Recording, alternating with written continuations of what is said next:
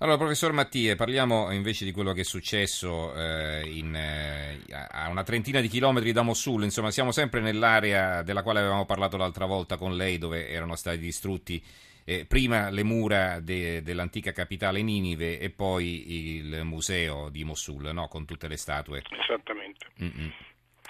Ecco, allora questo, questo, sito archeologico di Nimrud, abbiamo visto qualche immagine in televisione, abbiamo visto fotografie, insomma, eh, sembrava qualcosa di veramente eh, notevole.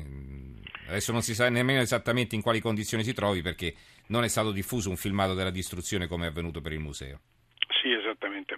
Ma Nimrud è una, è una, città di straordinaria importanza non solo per la storia dell'Iraq più antico, cioè dell'antica civiltà mesopotamica, diciamo assiro-babilonese, ehm, è uno, uno, dei centri in assoluto, più, centri archeologici in assoluto più importanti di tutta l'area del Mediterraneo, non c'è il più pallido dubbio, del vicino Oriente, è stata la capitale d'Assiria in due secoli di splendore, dal nono, dall'inizio del IX secolo alla fine dell'VIII secolo, eh, vi sono palazzi reali di cinque o sei dei più grandi re d'Assiria, dal fondatore della, di Nimrud capitale, diciamo che Assurnasir II nella prima metà del IX secolo, fino a che un altro grande re d'Assiria, alla fine dell'VIII secolo, Sargon II, non decise di abbandonare Nimrud, forse perché aveva dei problemi con l'aristocrazia di quella grande città, e fondare una nuova capitale. I, diciamo che vorrei soltanto ricordare che due straordinari tesori di questa città sono i rilievi che si trovano oggi al Museo Britannico di Londra, sono tra le sale più belle davanti a Pure quell'obelisco nero, no?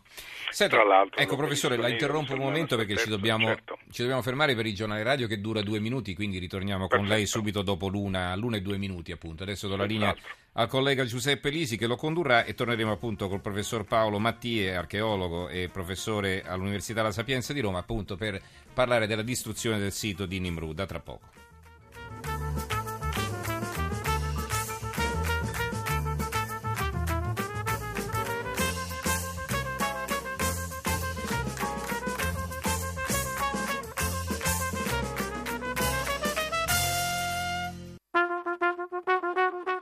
Tra poco in edicola. Allora, eh, siamo di nuovo col professor Paolo Mattie, chiedo scusa, eh, stiamo parlando della distruzione di questo sito archeologico di Nimrud e, e, poi se non sbaglio questo Nimrud viene citato anche dalla Bibbia, sembra che sia il nipote di Noè, quindi stiamo andando veramente nella notte dei tempi in effetti che è citato nella Bibbia, ehm, Nimrud è proprio per la designazione biblica di questo mitico cacciatore dei tempi antichissimi nella Bibbia che il sito si chiama Nimrud, che è una deformazione della, del nome della divinità mesopotamica che proteggeva questa grande città, che era Ninurta, cioè Nimrud è una deformazione del nome del dio mesopotamico Ninurta, che era il dio patrono della città, e, ehm, e appunto il nome antico della città è Calhu, o come dicono spesso gli inglesi, riprendendo la denominazione biblica eh, Kalach, cioè Calhu in assiro e Kalach in ehm, ebraico, ma insomma è chiaramente la stessa parola.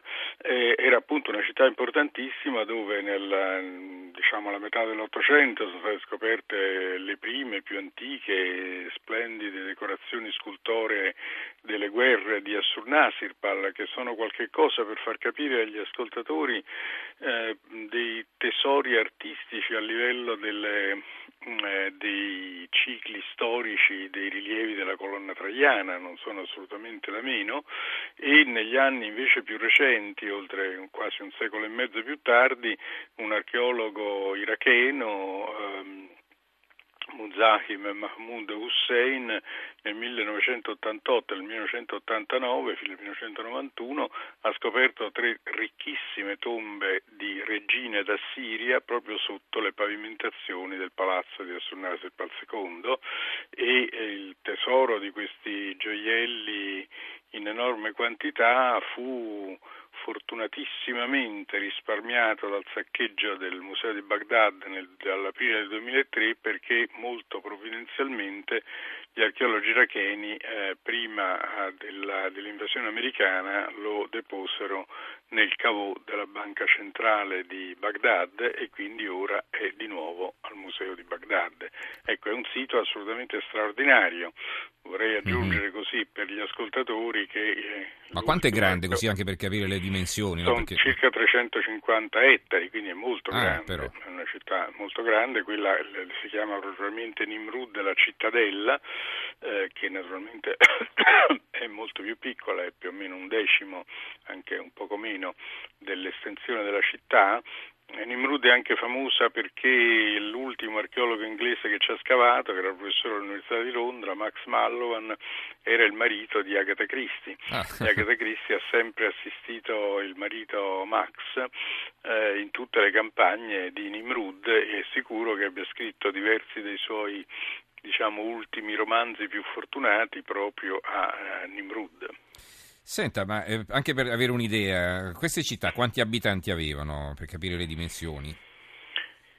Dunque è sempre una cosa molto complessa mm, diciamo, fare delle ipotesi su questo, mm, su questo, problema, ma è molto probabile che Nimrud avesse una, mm, diciamo, una popolazione oltre i 50.000 abitanti, sui 60-70.000 abitanti. Pensi che il, un'iscrizione famosa che si chiama La stella del banchetto di Ostrunasepal II elenca in dettaglio la, il banchetto e la festa che per una settimana il re diede a tutti i suoi sudditi e a principi e re ehm, diciamo amici eh, per l'inaugurazione della città e si parla di eh, un, circa 60.000 persone che furono presenti a questo Però. banchetto. Cioè, sono cifre enormi per l'epoca e eh, dobbiamo ricordarle ai nostri ascoltatori. Sono qui adesso ormai un, un, paesotto qualsiasi arriva a 50.000 abitanti, allora era assolutamente un'eccezione. Infatti. Allora, Marina da Venezia ci scrive: Vorrei chiedere al professore se esiste un canale con l'Iraq per concordare azioni comuni contro chi vuole cancellare la civiltà. Naturalmente esistono dei contatti eh, stabili, continui eh, con le autorità della, uh, della, dello Stato dell'Iraq, cioè con le autorità di Baghdad, che sono quelle che appunto ieri hanno dato notizia in una sorta di drammatica comunicazione di questo attacco al sito di Nimrud. Non c'è ovviamente nessun contatto con le autorità del, dell'ISIS, del preteso califfato, insomma, a parte che sarebbe completamente inutile averle, data la, diciamo, la spietatezza e la risolutezza queste, eh, di queste certo, azioni. C'è ben poco ecco. da trattare. Mm.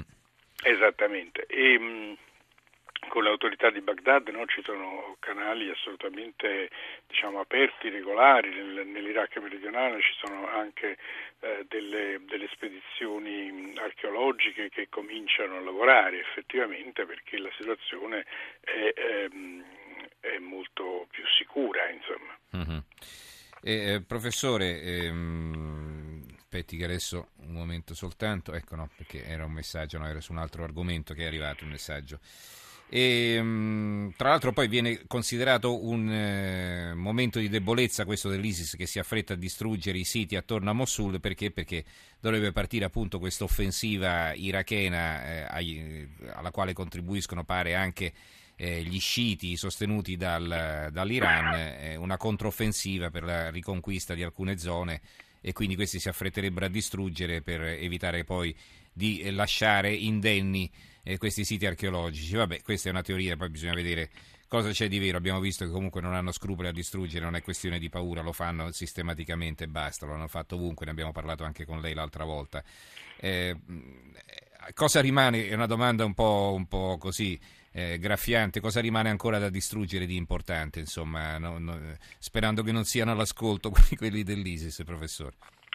Beh, diciamo naturalmente che proprio Nimrud e la cittadella di Ninive alla periferia di Mosul erano i luoghi per cui si temeva di più, perché mm. eh, non solo ci sono le rovine di questi palazzi, ma in tutti e due i luoghi erano diciamo, stati allestiti delle sorte di parchi archeologici e quindi con una parte delle sculture ancora in posto, cioè questi famosi tori alati a testa umana dei portali a Nimrud erano, erano stati lasciati in posto alcuni eh, nei portali completamente restaurati, con le volte ricostruite e via dicendo. E le notizie che trapelerebbero sarebbero che proprio questi sarebbero stati i resti ehm, su cui più avrebbero infierito appunto nei giorni scorsi.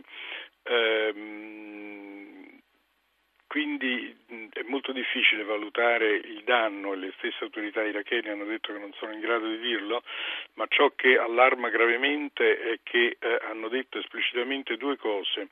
Una, che queste distruzioni sono state fatte con delle carovane di ruspe meccaniche, il che significa che hanno um, non spicconato, diciamo, pure selvaggiamente, ma eh, distrutto realmente dei terreni archeologici. Due, che una parte di questi mezzi meccanici erano dei camion che servivano per portare via dei resti. E allora qui c'è una singolare, stupefacente, eh, diciamo, dissidio paradosso, da un lato questi eh, strani estremisti ehm, infieriscono contro le civiltà del passato, tutto quello che non è eh, islamico del loro settore di fede e dall'altro eh, profittano per eh, chiaramente per portare via cocci, reperti certo. per poi rivenderseli. Ora voglio dire, questo è proprio doppio guadagno. Eh, doppio guadagno, ma veramente in una logica eh, insomma, che non solo noi occidentali facciamo fatica a, a, capire, una logica spietata ed assurda anche rispetto uh-huh. all'ideologia religiosa che ne è alla base. Bene, allora grazie al professor Paolo Mattia, archeologo e professore emerito all'Università La Sapienza di Roma. Grazie professore per essere stato con noi. Buonanotte. Grazie a voi, buonanotte.